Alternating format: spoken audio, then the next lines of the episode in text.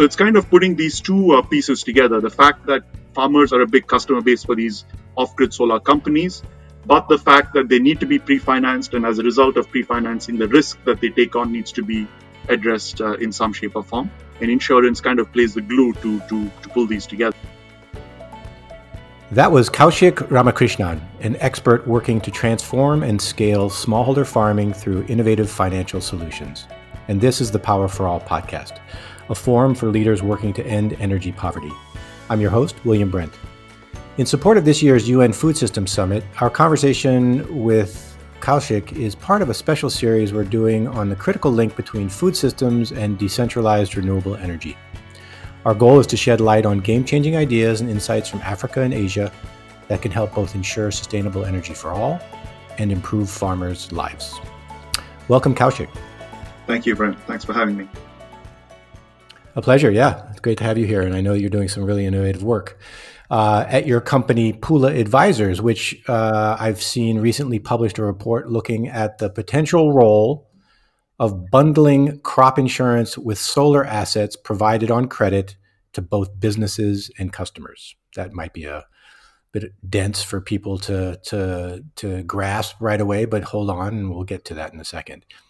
So that you know that's that's maybe not the most exciting topic for some people, but it could actually have a huge impact in embedding renewable energy across the food value chain in Africa and Asia. So I want to dig into that a little bit. But before we do that, for those of us like me working in the off grid solar space or the decentralized renewable energy space, it might be hard for some to understand the role that insurance can play in bringing together farming and access to energy. So I'm wondering if you can start by explaining in simple terms why this connection is important.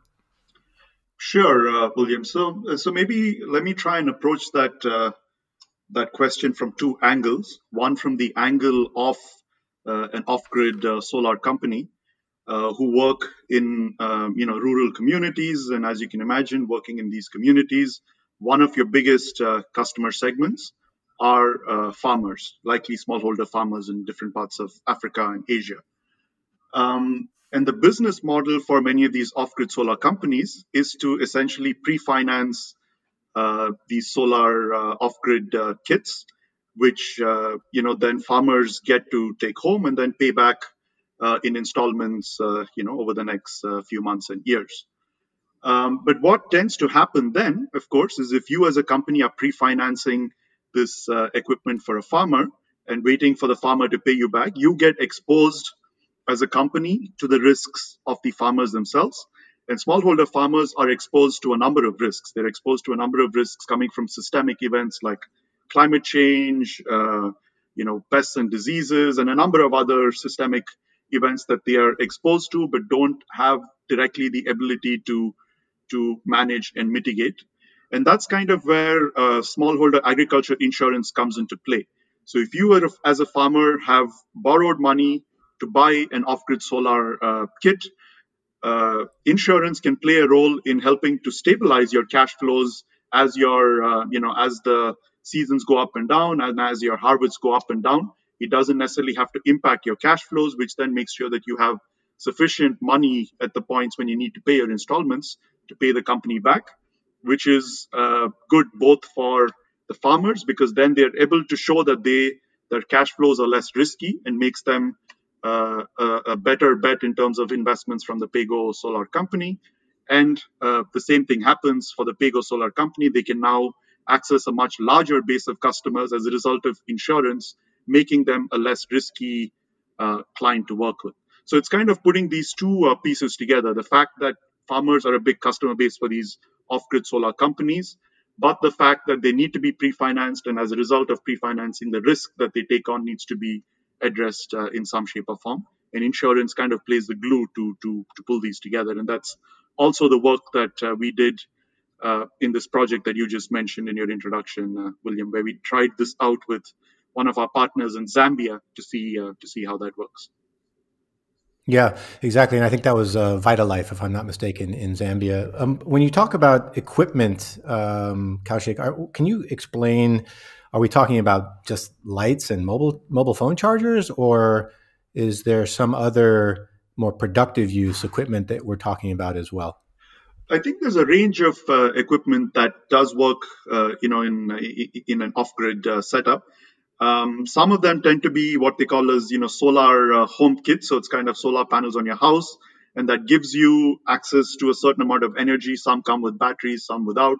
That gives you access to some amount of energy, which you can use for for uh, lighting, for of course charging your phone. Um, you know, many of these uh, the the regions that we're talking about have very good cell phone network and have you know uh, internet coverage across the country, but there's no real um, electricity grid uh, that they can plug in to be able to tap into this communication network. So it, it gives you a source of uh, energy in your house, which you can use for a number of things.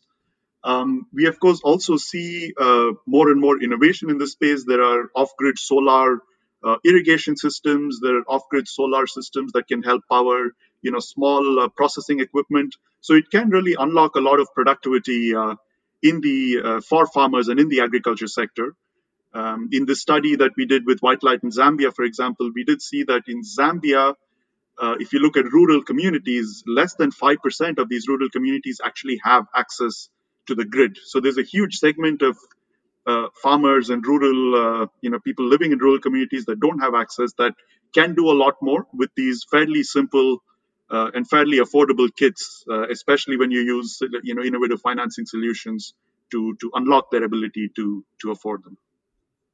Yeah. So you mentioned that you know farmers are a big customer base for these um, these types of pay as you go solar companies.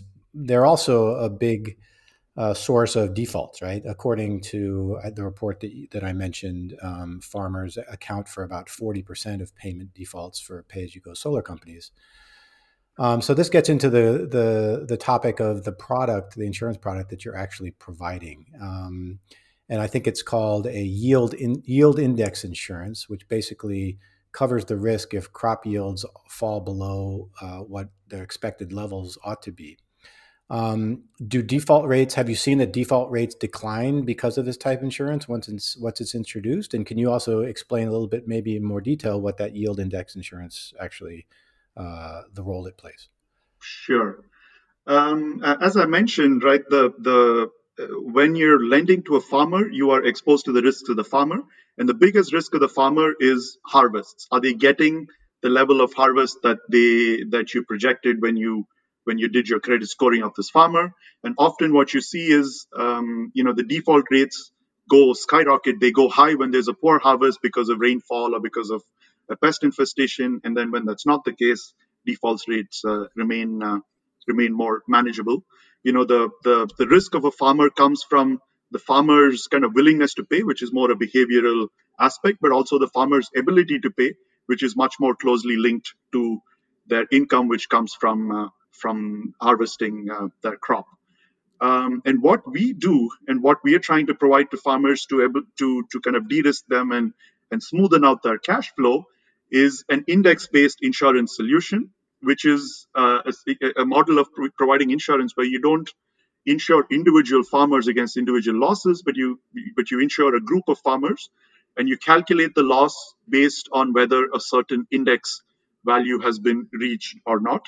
There are different forms of index insurance. A common one is weather-linked index insurance, but we at Pula like to take it uh, a step further and, and provide what we call as a yield index insurance, and this is linked to the actual yield that a farmer uh, should should see uh, in their uh, fields. For example, uh, you know, and, and, this is quite easy to explain to a farmer as well, right? If you go to a farm and we tell the farmer, look, your average yield on this farm is about uh, two tons of rice uh, per hectare. We can insure you saying if it goes below 1.5 tons, then you get a payout to to cover, you know, to bridge the the, the downfall in your um, in your income.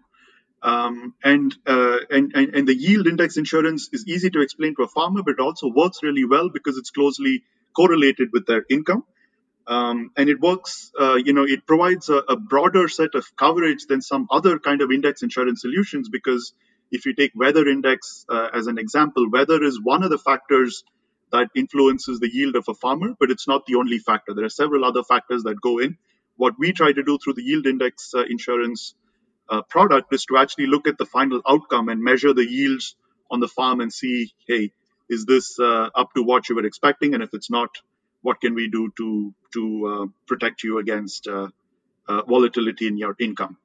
Um, this is, um, you know, this does involve uh, a fair amount of uh, complexity and work to make it to make it actually function effectively. Because to understand what the yield is of a farmer, we can, we do, and we can use a lot of technologies like remote sensing and satellite imagery and a lot of digital tools to do it. But at the end of the day, we still need to send enumerators to the field to go and do what we call as crop cut experiments to do kind of sample harvest measurements. And we have uh, enumerators who do thousands of those across Africa. And it's kind of putting all this together that actually makes uh, makes the model work. Uh, but we also see that you know it, it works well because it uh, covers the real losses of the farmer. It works well because it reduces what in insurance terminology is called as basis risk, uh, which is a which is a big issue when it comes to index-based uh, insurance products.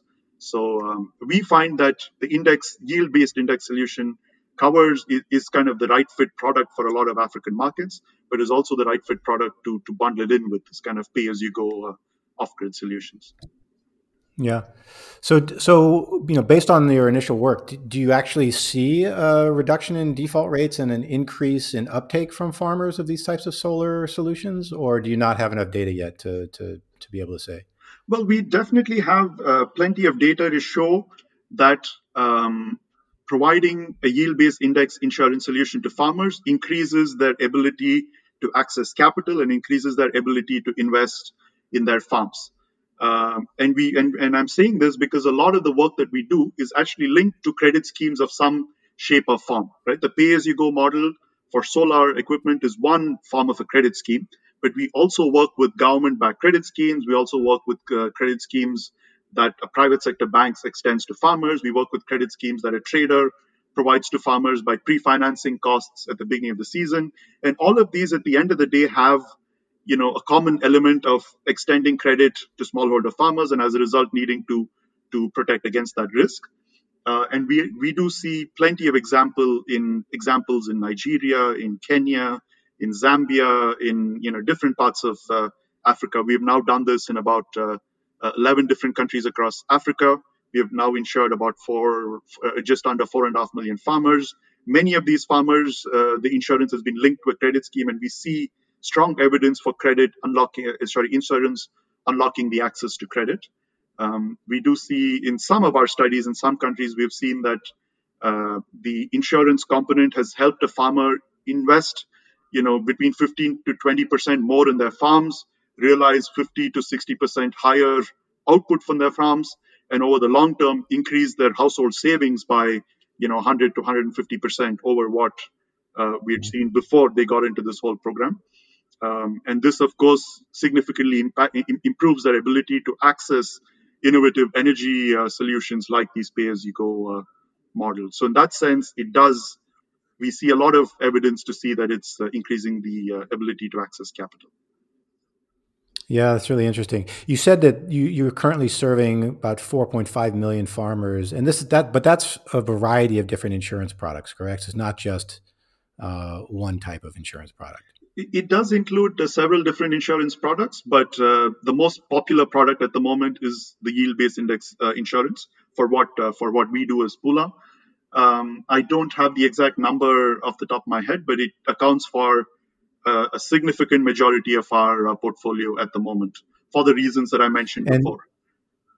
Yeah, yeah. And within that portfolio, though, I mean, have you been able to size the potential market in, let's say, let's use sub-Saharan Africa as the, the the the sample market? Have you been able to size what the potential is for these energy-related yield index insurance tools, or do you have any sense of of what the potential market for Pula and other insurance providers is, and what the impact that could have if if farmers were able to uh, access it? Um, not only um, you know the capital, but also capital at, a, a, at, an affordable cost. Do you have any idea of, of what that looks like? Sure. Um, so before I go into the market, you know, in terms of just the impact, you know, with these four and a half million farmers that we have insured, um, there are two kind of metrics that you'd want to look at, right? From a business perspective, we want to look at how much insurance premiums have we generated, which is what gets paid towards the insurance coverage. But as a result of paying these premiums, we also look at how much risk has been taken away from from the market? How much risk has been taken away from the hands of farmers and placed in the hands of insurance companies and reinsurers who have better ability to manage this risk? Uh, and so far, we have uh, de-risked the agriculture sector to the tune of uh, uh a little bit over 600 million dollars through our insurance solutions. Um, now, when we look at it from a market sizing perspective, uh, you know, we we actually went through an exercise of trying to trying to project out and create a, a multi-year strategy for Pula itself, and we see the market uh, broken into you know three uh, segments, uh, if you speak, or kind of three uh, stages, so to speak. Uh, we think the first one, as we call it, the line of sight market, is the market that fits very well with uh, the the product that we have to offer and the and the pathways through which we offer it right now and we work primarily at the moment with uh, with governments and with agriculture support, agriculture uh, uh, input, and agriculture credit programs extended by governments. We work with several development agencies and their own agriculture support programs. Uh, we work with uh, you know social enterprises in their agriculture credit lending and credit support programs. And if we put all this together, we see uh, a market size of somewhere in the range of $200 million that is immediately addressable uh, by Pula and some of our peers. Uh, but this is kind of just the tip of the iceberg. If we if we're able to capture this market well, then we have uh, the next segment that we call as you know kind of round around the corner. So the line of sight is what we see immediately in front of us. The round the corner is we just need to take a few steps forward, but we'll need to take a couple of turns to capture it. Uh, and this is kind of the much broader market of tapping into the whole supply chain um, which uh, will be uh, a strong play for public and private partnerships. And we think there are different channels to access that, and we see an addressable market of between one and a half and two uh, billion dollars there. Uh, and the third uh, market is kind of the the huge untapped opportunity that exists around the world. If we talk about 500 million smallholder farmers, and we look at even 20% of them being an addressable market for you know all of the companies, uh, all the insurance companies that work in this space. That's a huge market uh, that's waiting to be captured. But before we get to this third market, we also need to figure out uh, the right business models to be able to directly serve uh, farmers. Right? We we are experimenting with different models. We're experimenting with different ways to to convince farmers of the value of uh, insurance. We're experimenting with different ways to to uh, make uh, make it affordable to them, not just in terms of how much they need to pay, but when they need to pay for different pieces of it. So once we get that piece figured out, then that's really the huge 100 million uh, farmer market that we think of uh, that can be captured in a few years from now.